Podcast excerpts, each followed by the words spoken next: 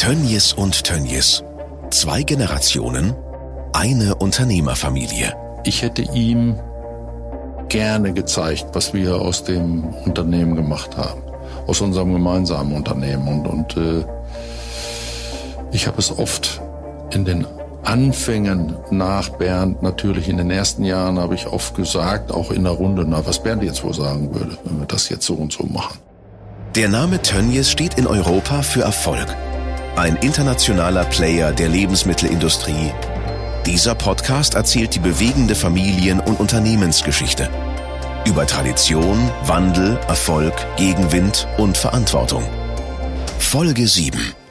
In dieser Folge geht es um Clemens und Max Tönnies privat. Was sind ihre Ideale, ihre Ziele und Lebenseinstellungen? Was bedeuten Tradition und Innovation für Sie als Familienmenschen? Und gelingt es, das Privatleben vom Unternehmen zu trennen? In jedem Gespräch wird deutlich, wie wichtig die Familie für den Unternehmer Clemens Tönnies ist, der im Alltag permanent Verantwortung übernimmt und täglich viele Entscheidungen treffen muss. Was bedeutet die Familie für einen Unternehmer, für jemanden, der, der Verantwortung hat, der viele Entscheidungen treffen muss, kann ich sagen, die, die, die Familie ist die Basis, der Rückhalt, der Ratgeber für, ähm, für, für, äh, für mich insbesondere äh, in, in, in, in schweren Zeiten, aber auch in guten Zeiten. Wir können uns gemeinsam freuen über Erfolge. Wir können uns ähm, ärgern oder leiden über Misserfolge. Ähm, wir bearbeiten oder verarbeiten die Kritik gemeinsam, aber auch äh, die, die sehr, sehr positiven Seiten. So, und das ist so, ich habe mit meiner, mit meiner Margit großes Glück gefunden und äh, äh das sehen wir beide so und, und, und, es gibt nicht einen Tag, wo wir uns das nicht bestätigen und das also das ist äh, super klasse. Dazu kommt, dass wir zwei tolle Kinder haben ähm, und, und, jetzt auch noch zwei kleine Enkel, die mir das Herz aufgehen lassen, mir und meiner Frau. Wir sind da total verliebt, ja und, und äh, das ist was Besonderes, muss ich wirklich sagen. Also ich habe ja das große Glück, dass ich meine Familie, äh, meinen Sohn, meine Frau an meiner Seite habe im Unternehmen. Und äh, als damals mein Bruder starb, ähm, sagte meine Margit von, von, von sich aus, ich steige mit ein, ich helfe dir. Und sie wurde mir sofort zur großen, zur großen Stütze und Hilfe, hat äh, die Abteilung übernommen, die sie heute auch noch leitet, äh, hat dann daraus äh, die Aktion Kinderträume entwickelt, also das, die, die, die akute Hilfe direkte Hilfe für lebensbegrenzt erkrankte Kinder. Schon der Begriff ist furchtbar. Als meine Frau sagte, du, ich möchte das gerne machen, da habe ich gesagt, das, das halte ich nicht für eine gute Idee, äh, sich jetzt das Leid dieser vielen Familien an, ans, an sein Herz äh, kommen zu lassen. Und nein, aber so ist sie. Wenn sie was im Kopf hat, dann setzt es um. Und ich muss wirklich sagen, es ist eher das Gegenteil geworden. Das ist, ist so direkt helfen zu können in, in, in immer auf ganz kurzem Weg, in höchster Not und so weiter. Das ist äh, meine Margit und, und sie geht auf in dieser Aufgabe und ich, ich spüre, wie sie sich äh, damit auch Erfüllung gibt und das finde ich gut. Das ist wirklich, das ist wirklich Wahnsinn, was, was Mama mit dem, mit dem Team um Aktion Kinderträume da wirklich leistet, weil es tatsächlich einfach da auch nie das Happy End gibt. Und ähm, deswegen ist diese, diese Leistung, die sie da mit der Aktion Kinderträume bringt, einfach noch, noch viel, viel größer, ähm, als, als es ohnehin schon ist, wenn man hilft. Weil ähm, am Ende, wie gesagt, gibt es kein Happy End. Aber für die Kinder selber eine unglaubliche, also das, das nimmt mich immer an, wenn ich in die glücklichen Kinderaugen schaue, wenn wir so zu meiner aktiven Schalke-Zeit dann die, die Spieleridole mit den Kindern zusammen gemacht haben. Wenn ich Manuel Neuer angerufen habe und gesagt, du kannst du, kommst du nachher hoch oder, oder ganz egal wer, Kevin Korani oder auch jetzt aus der neuen Zeit, Leon, Goretzka oder so, viele Spieler, viele Schalke-Spieler, die dann kamen und wo dann die Kinder total erfüllt waren. Wir haben viele, die gesagt haben, wir möchten noch einmal auf Schalke oder möchten noch einmal zum FC Bayern oder nach Köln oder ganz egal wo.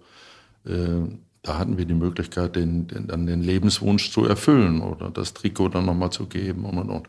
Auch in der, in der, in der klaren Erkenntnis, dass das dann die letzte Begegnung sein will. Das ist eine unglaublich harte Geschichte, aber diese glücklichen Kinderaugen, die man, in die man da blickt, die, die, die geben einem unglaublich viel. Clemens Tönnies wurde 1956 in Reda-Wiedenbrück in Ostwestfalen geboren und ist noch heute tief verwurzelt in dem Ort.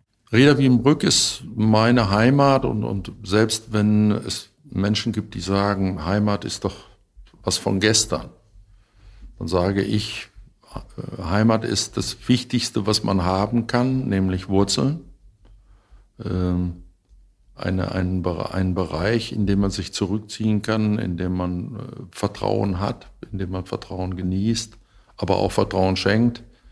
Heimat ist kein altmodischer Begriff, sondern ich glaube, dass der Begriff für die Zukunft eher wieder erheblich wertvoller wird. So, und ich bin hier groß geworden. Ich in, in der kleinen Straße 19. Mein Geburtshaus, ich, ich bin ja zu Hause geboren. Äh, meine Mutter hat dann äh, mich auf der, auf der Waage im Laden gewogen, weil das musste ja angegeben werden. Da gab es ja keine Babywaage oder sowas, sondern da, wo der Aufschnitt verwogen wurde, wurde das Kind Clemens draufgepackt und dann wurde gewogen. Ja, das war, diese Geschichten kenne ich ja noch. Ähm, Reda Wiedenbrück ist für mich die Basis eigentlich und ich möchte hier nicht weg. Weiß nicht, was kommt, ja, aber ich möchte hier nicht weg, ich möchte hier bleiben und ich möchte auch ähm, samstags auf den Markt gehen und meine Kartoffeln kaufen und meine Obst und Gemüse und, und, und auch meine Schuhe. Wenn es geht, meine Hose, meinen Anzug hier kaufen, um ganz einfach zu sagen, so, ich bin ein Teil von euch und, und äh, der eine braucht den anderen, jeder braucht jeden ich würde hier nicht weggehen. Also natürlich treibt das gut. Mit 65 ist das eine andere Aussage als mit 25. Wenn man das Leben vor sich hat, dann weiß man nicht, wo es einen hin verschlägt. Aber ich bin ja nun äh, kurz vom, vom, vom, vom letzten Drittel des Lebens oder, oder vielleicht auch vielleicht auch nur den letzten 20 Prozent, wer weiß der Himmel. Ja, also ich würde hier nicht weggehen wollen, weil ich mich hier äh, wohlfühle, weil ich hier zu Hause bin. Und, und äh, es gab auch nie die Idee, nach Düsseldorf zu ziehen. Natürlich fahren wir nach Düsseldorf. Wir, gehen auch einkaufen in Düsseldorf oder gehen auch äh, fahren nach München oder sind natürlich viel unterwegs. Ja, gar keine Frage. Aber ähm, hier bin ich zu Hause und hier, hier möchte ich bleiben. Max Tönjes teilt die Verbundenheit und sein Bekenntnis zu Reda Wiedenbrück. Nee, wir haben jetzt äh, tatsächlich vor äh, gut einem Jahr hier in, in, in Reda Wiedenbrück auch äh, wieder unsere Wurzeln geschlagen. Klar im Zuge von, von Ausbildung und äh, Arbeit ähm, war ich in Madrid, war ich in, in, in Hamburg, war ich in Bremen. Aber trotzdem, also ich habe auch meinen mein Freundeskreis hier in, in, in Reda Wiedenbrück. Ich bin jetzt zur Schule gegangen, ich habe hier mein Abitur gemacht und ähm, das verwurzelt natürlich. Und ähm, deswegen ist es bei mir, bei mir ähnlich man will das nie ausschließen. Ich bin äh, tatsächlich, so wie du gerade gesagt hast, ja in dem Alter, wo man, wo man tatsächlich das nicht ausschließen kann. Ich glaube, wir haben viel, viel auch vor, viel, viel vor als Unternehmen, ähm, auch im Zuge von, von Internationalisierungsprojekten. Äh, von daher ist es äh, sicherlich erstmal wieder ein Kapitel zusammen mit meiner Familie, aber auch, äh, auch meine Olivia äh, und die Kinder mit eins und zwei sind jetzt äh, noch nicht in der Schule und von daher will ich es auch nicht ausschließen, dass es interessante Projekte vielleicht in, in anderen Städten im Ausland oder sonst wo gibt und äh, ich dann auch nochmal umziehe. Aber äh, trotzdem ist es natürlich so mit, mit der Familie, mit meinen Eltern, mit meiner, mit meiner Schwester, mit meinen Tanten, Onkels, ähm, hat man natürlich hier die Heimat schon. Clemens Tönnies gehört zu den erfolgreichsten deutschen Unternehmern der Nachkriegsgeschichte. Natürlich hat er einen guten Lebensstandard hat ein Netzwerk mit vielen Persönlichkeiten, Politikern und Unternehmern in Deutschland. Dennoch ist ihm Gehabe fremd. Ja, man sagt mir nach, dass ich äh, nicht besonders affin für Schickimicki bin und, und äh, ja, aber das ist nicht, das sind nicht die Werte, die mich, äh, die mich einnehmen, sondern mir liegt Freundschaft ähm, oder an Freundschaft viel mehr als an, an äh, Äußerlichkeiten oder mein ältester Freund äh, seit seit ja nahezu 50 Jahren äh, ist ein gelernter Maurer. Mit dem treffe ich mich immer noch. Wir sind in einer, in einer Saunarunde. Ähm, mein Freund Horst, mit dem ich überall jagen war, der, der hat eine große Baumschule, ist Gärtner. Ähm, jetzt können wir durchgehen. Ich bin, ich habe langwierige und lang, sehr lange Freunde, auf die man sich verlassen kann, denen man vertraut. Das ist mir viel mehr wert als, als äh, monetäre Dinge oder, oder, oder, oder Angeberei mit irgendwas. Natürlich lernt man tolle Leute kennen und wir haben einen, einen unglaublich wunderbaren Freundeskreis, auch über Räder hinweg, von wertvollen Freunden, denen es ähnlich geht wie mir, die auch keinen großen Wert drauf legen. Aber die den Anruf brauchen. Wenn, wenn ich spüre, wenn jemand in Not ist, und, und das habe ich ja auch erlebt in unserer großen Krise, Corona, wie viel sich auf den Weg gemacht haben, haben uns besucht, äh, oder haben angerufen oder haben geschrieben und haben gesagt, wie können wir dir helfen und so weiter. Das ist mehr wert als alles andere. Der Vater von Clemens Tönjes hat den Grundstein gelegt mit seiner kleinen Metzgerei in Reda. Er hat hart geschuftet, ein Leben lang. Und er hat auch den rasanten Aufstieg seiner beiden Söhne miterlebt und häufig mit gesunder Vorsicht gemahnt, dass alles zu schnell gehen könnte. Ja, mein Vater war war eher vorsichtig. Der hat das, der hat diesen Rat, pass auf, nicht noch größer, mach das nicht, Junge, denk auch an dich. Ähm, hat er, hat er eigentlich schon sehr, sehr früh immer wieder geprägt, immer wieder gab, nahm er mich an der Seite. Clemens, sei vorsichtig. Mann, oh Mann, oh Mann. Äh, meine Mutter hatte einen, einen anderen Spruch. Der hat immer gesagt, Junge, denk an dich. Ähm, du wirst sehen, du läufst erst mit dem, mit der Gesundheit hinterm Geld her und hinterher mit dem Geld hinter deiner Gesundheit, wenn du so weitermachst. Die hatte immer große Sorgen, dass ich mich übernehme oder dass ich mich, meine Geschwister ja ebenso, meine Geschwister haben alle hart mitgearbeitet. Aber da hatte sie große Sorgen und hat auch versucht zu bremsen und sagt, jetzt müsst ihr aber auch mal den Urlaub. Ihr müsst doch jetzt mal raus und so. Da hatte sie da hatte sie so diesen, diesen mütterlichen Instinkt, uns den Rat zu geben, äh, ein bisschen langsamer zu machen. Bernd Tönjes hat in den 70er Jahren den Impuls für die Firmengründung gegeben, aber den ganz großen Erfolg nicht mehr miterlebt. Bernd verstarb 1994 und Clemens Tönjes denkt sehr häufig an seinen Bruder. Ich habe meinen Bruder eigentlich immer noch im, im Kopf und auch im Herzen, weil äh, ich gehe auch immer hin, wenn er Geburtstag hat, zu seinem Grab, immer noch. Das ist jetzt schon so lange her, aber ähm, Bernd war ein besonderer Mensch. Wir haben uns gezankt, aber wir haben uns nie gestritten. Da hat er großen Wert drauf gelegt und oder wir beide. Wir waren ja, wir waren sehr, sehr eng miteinander.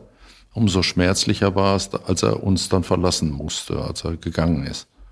Ähm, ich hätte ihm gerne gezeigt, was wir aus dem Unternehmen gemacht haben, aus unserem gemeinsamen Unternehmen. Und, und äh, ich habe es oft in den Anfängen nach Bernd, natürlich in den ersten Jahren habe ich oft gesagt, auch in der Runde, na, was Bernd jetzt wohl sagen würde, wenn wir das jetzt so und so machen. Äh, wir haben auch das eine oder andere Mal gefrotzelt. Er sagt, ja, das Pferd hat bestimmt nicht gut gefunden und so. Aber äh, das war nur Spaß. Nein, ich habe ihn nach wie vor im Kopf und äh, das bleibt auch so. Ja, wir sind natürlich viel, viel älter geworden jetzt im Laufe der Jahre und, und es ist jetzt von 94 bis heute schon so lange her. Äh, aber trotzdem war er ein so besonderer Mensch und hat ja auch Weichen gestellt, die wir heute noch, die wir heute denen wir heute noch folgen, die, äh, die stehen ihm auch zu. Die Ehre steht ihm heute, heute noch zu. Das bleibt auch so. Disziplin und Beständigkeit sind für Clemens Tönjes eine wichtige Grundlage, sein Unternehmen zu führen.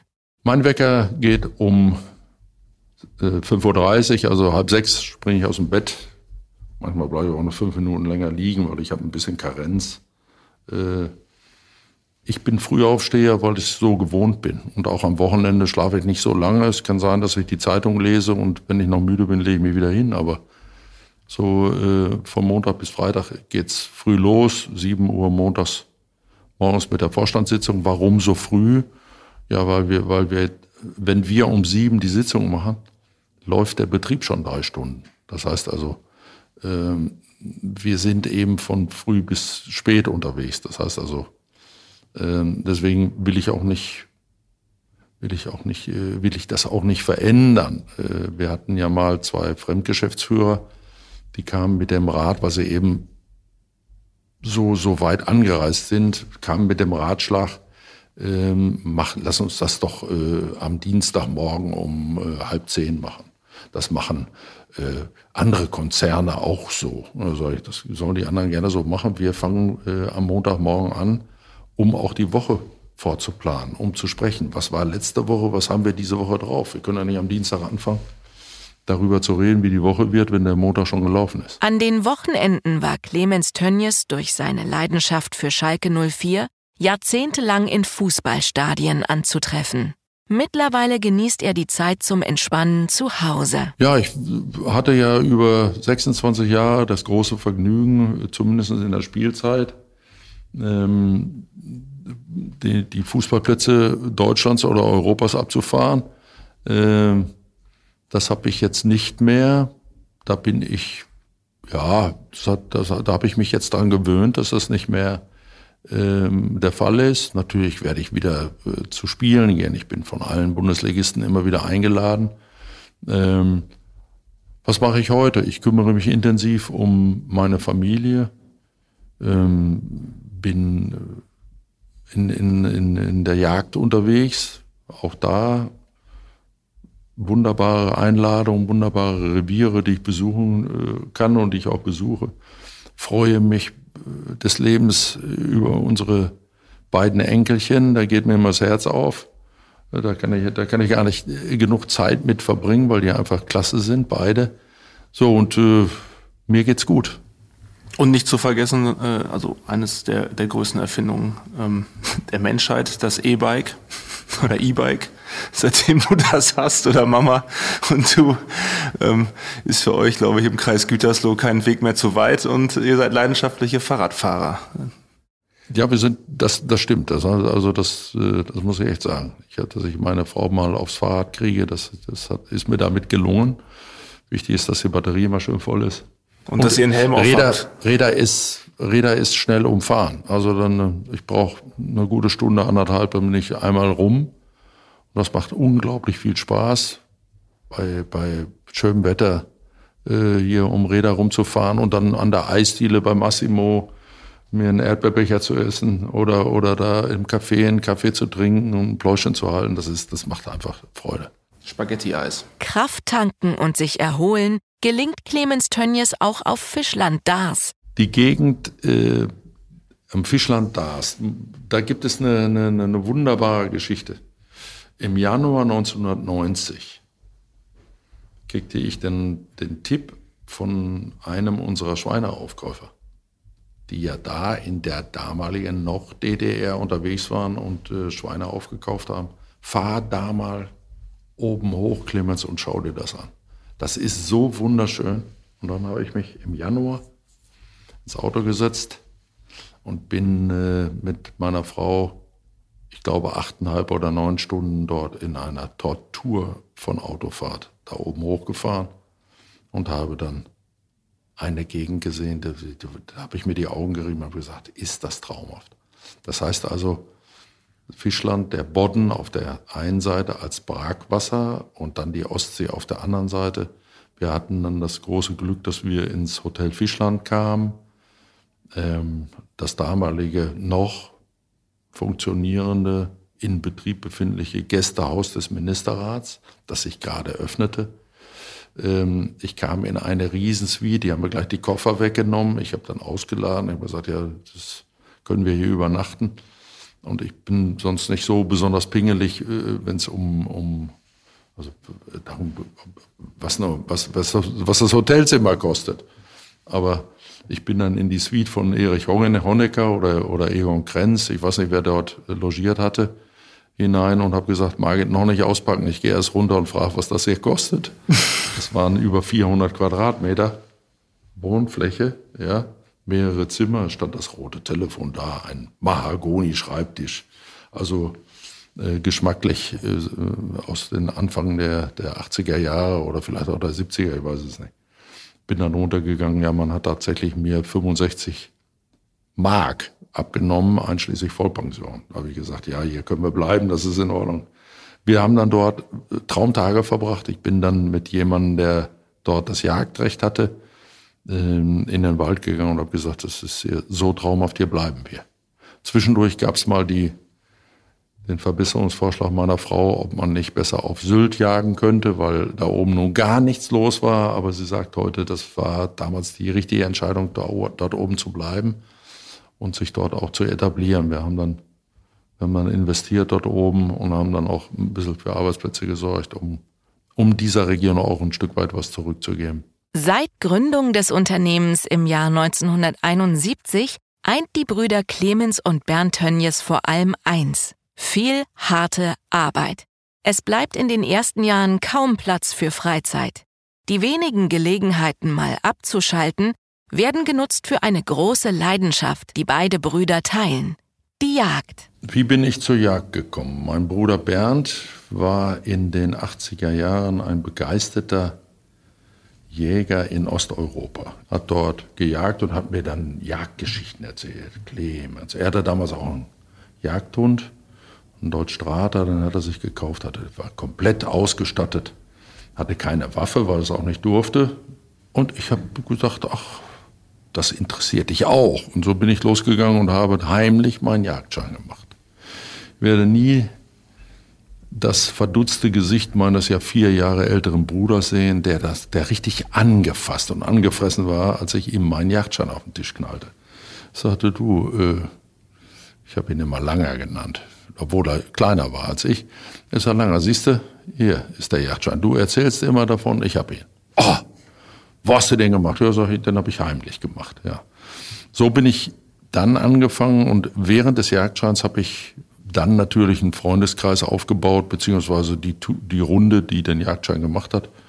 Unter anderem mein Freund Sven, äh, hier aus Reda, mit dem wir es gemeinsam gemacht haben. Wir sind dann losgegangen, ich wurde eingeladen und so wurde aus einer guten Passion dann eine, eine unglaublich große Passion für dieses für wunderbare Hobby, äh, nämlich in der Natur zu sein, morgens aufzustehen. Ich springe sehr gut aus dem Bett, halb vier im Sommer und setze mich an und, und erlebe, wie, wie diese Natur erwacht, wie die Sonne kommt, aufgeht und wie die Vögel auf Knopfdruck anfangen zu zwitschern und zu singen und, und, und. Ich sehe dann die, die, die Wiesen oder ich pirsche gerne, gehe gerne Hirsche an, äh, während er brumpft oder in, in den Bergen auf, auf, auf, aufs Hochplateau äh, hinter die Gams her oder, oder auf den Steinbock und und und. Es ist eine, eine unglaublich differenzierte Welt zu dem, was das Geschäftsleben ist. Du bist plötzlich in Ruhe und, und äh, schön ist es, wenn das Handy nicht funktioniert, wenn du es dann abschalten kannst. Du kannst sagen, jetzt bin ich in einer anderen Welt eingetaucht und, und dort fühle ich mich wohl und bin happy.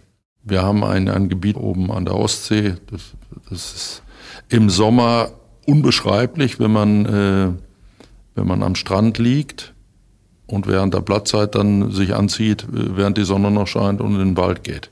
Traumhaft. Also wunderschön. Wenn Clemens Tönnies über die Jagd spricht, leuchten seine Augen. Auch seinen Sohn Max hat er frühzeitig für dieses Hobby begeistern können. Beide sind sich der Verantwortung bewusst, die diese Passion mit sich bringt.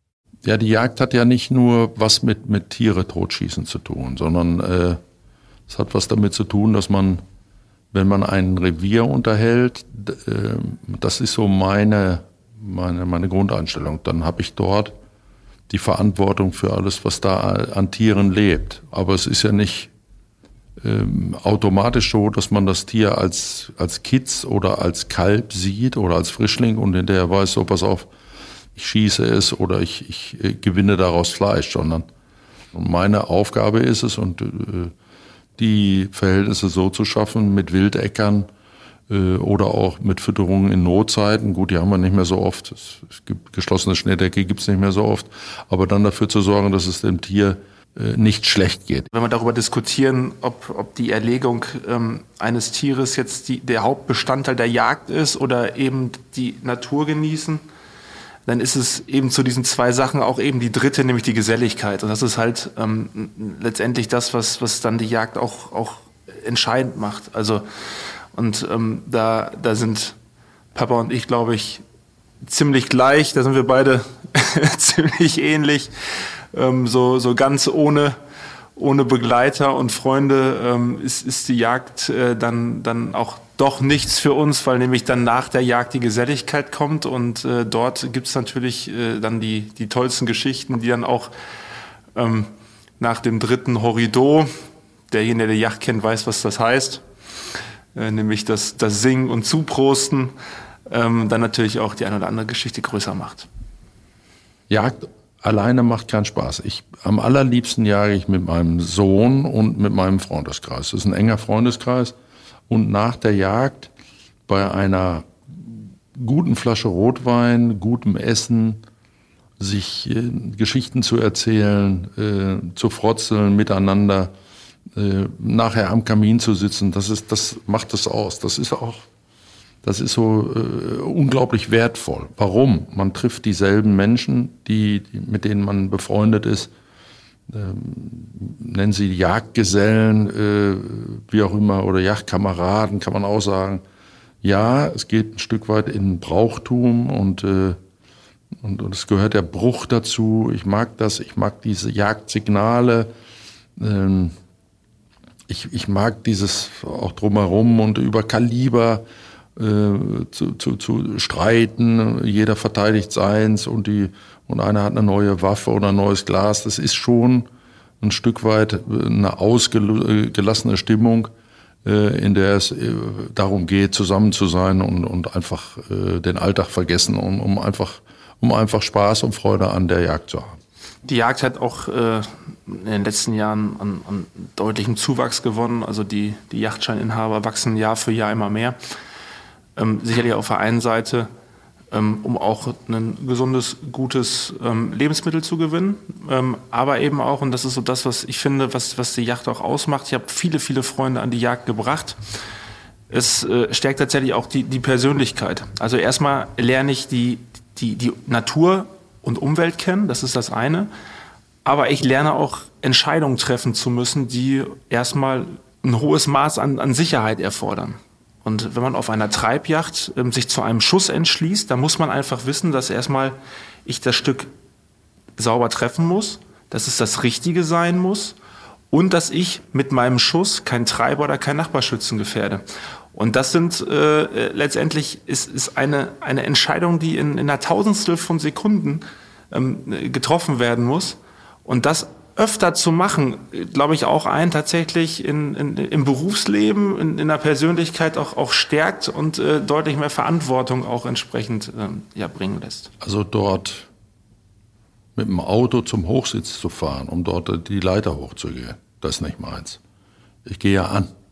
Ich gehe auch im Hochgebirge Kilometer an mit dem Bergstock, ja, auf, auf ganz schmalen Pfad und, und, und, und das macht Spaß. Und das wild anzugehen, und was ich auch mittlerweile gut kann, ich kann auch, ohne dass ich einen Schuss abgegeben habe, sehr, sehr glücklich wieder zurück in die Hütte gehen. Diese Gelassenheit, die bekommen sie. Lebenserfahrung, Entscheidungsfähigkeit, ist ganz wichtig, aber auch Gelassenheit. Das gehört alles dazu. Ich freue mich, Max hat ja gesagt, es, es gibt immer mehr Jagdscheininhaber. Ich freue mich insbesondere darüber, dass sehr, sehr viele Frauen dieses, dieses Hobby für sich gewinnen. Äh, das ist also ähm, das ist etwas, was auch die Runden auflockert. Ich habe es gerne, wenn einige Frauen dabei sind. Das, lockert die Runden auf. Die Witze sind nicht so derb, wenn Frauen dabei sind. Wobei man wundert sich auch über die Witze der Frauen. Ja, sie bringen sich ein. Alles gut. Äh, ich habe es gerne und äh, meine Schwester hat einen Jagdschein gemacht. Ich habe mal versucht, meine oder unsere Tochter Julia ranzubringen.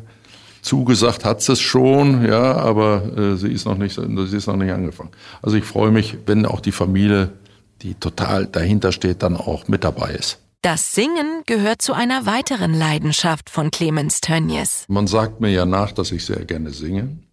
Und äh, das stimmt. Ich bin sehr, sehr früh angefangen zu singen. Und zwar, weil ich vier Schwestern hatte. Davon waren drei älter als ich. Und die waren ausgestattet mit den, immer mit den aktuellsten Single-Schallplatten. Wir hatten einen Zehner-Wechsler. Ja, einen grundig Zehner-Wechsler, also eine, eine Musiktruhe und da habe ich dann, sobald ich das Ding ähm, äh, bedienen konnte, habe ich davor gesessen und habe dann gesungen.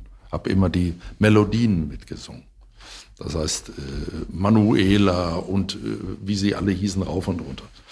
Und als ich in die Schule kam, ich bin sehr früh in die Schule gekommen, war mit fünf Jahren musste ich, ist meine Mutter zum, zur Einschulung gegangen und gesagt, ist der Junge, ja, ist ein bisschen klein, aber ja, gib ihm mal. So.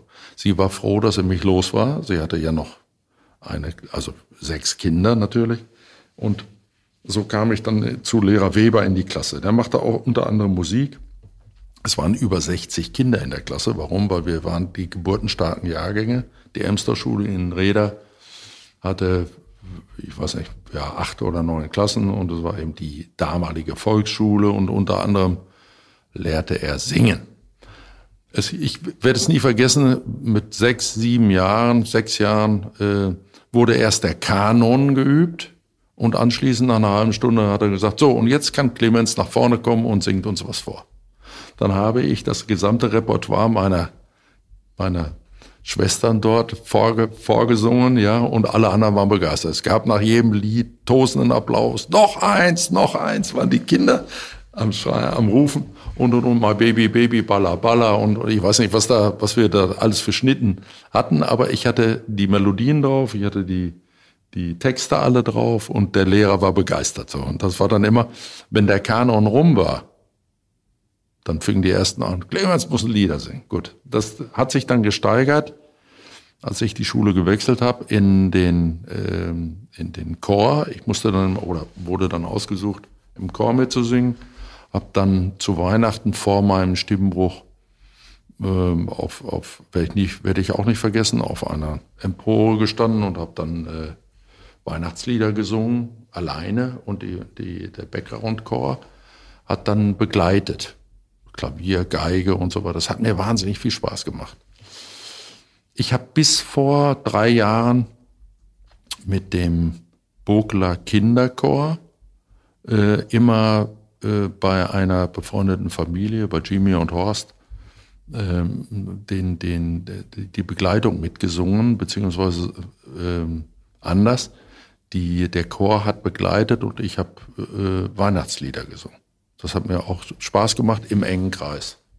Da waren dann einige Unternehmer dabei und das hat uns wahnsinnig viel Spaß gemacht.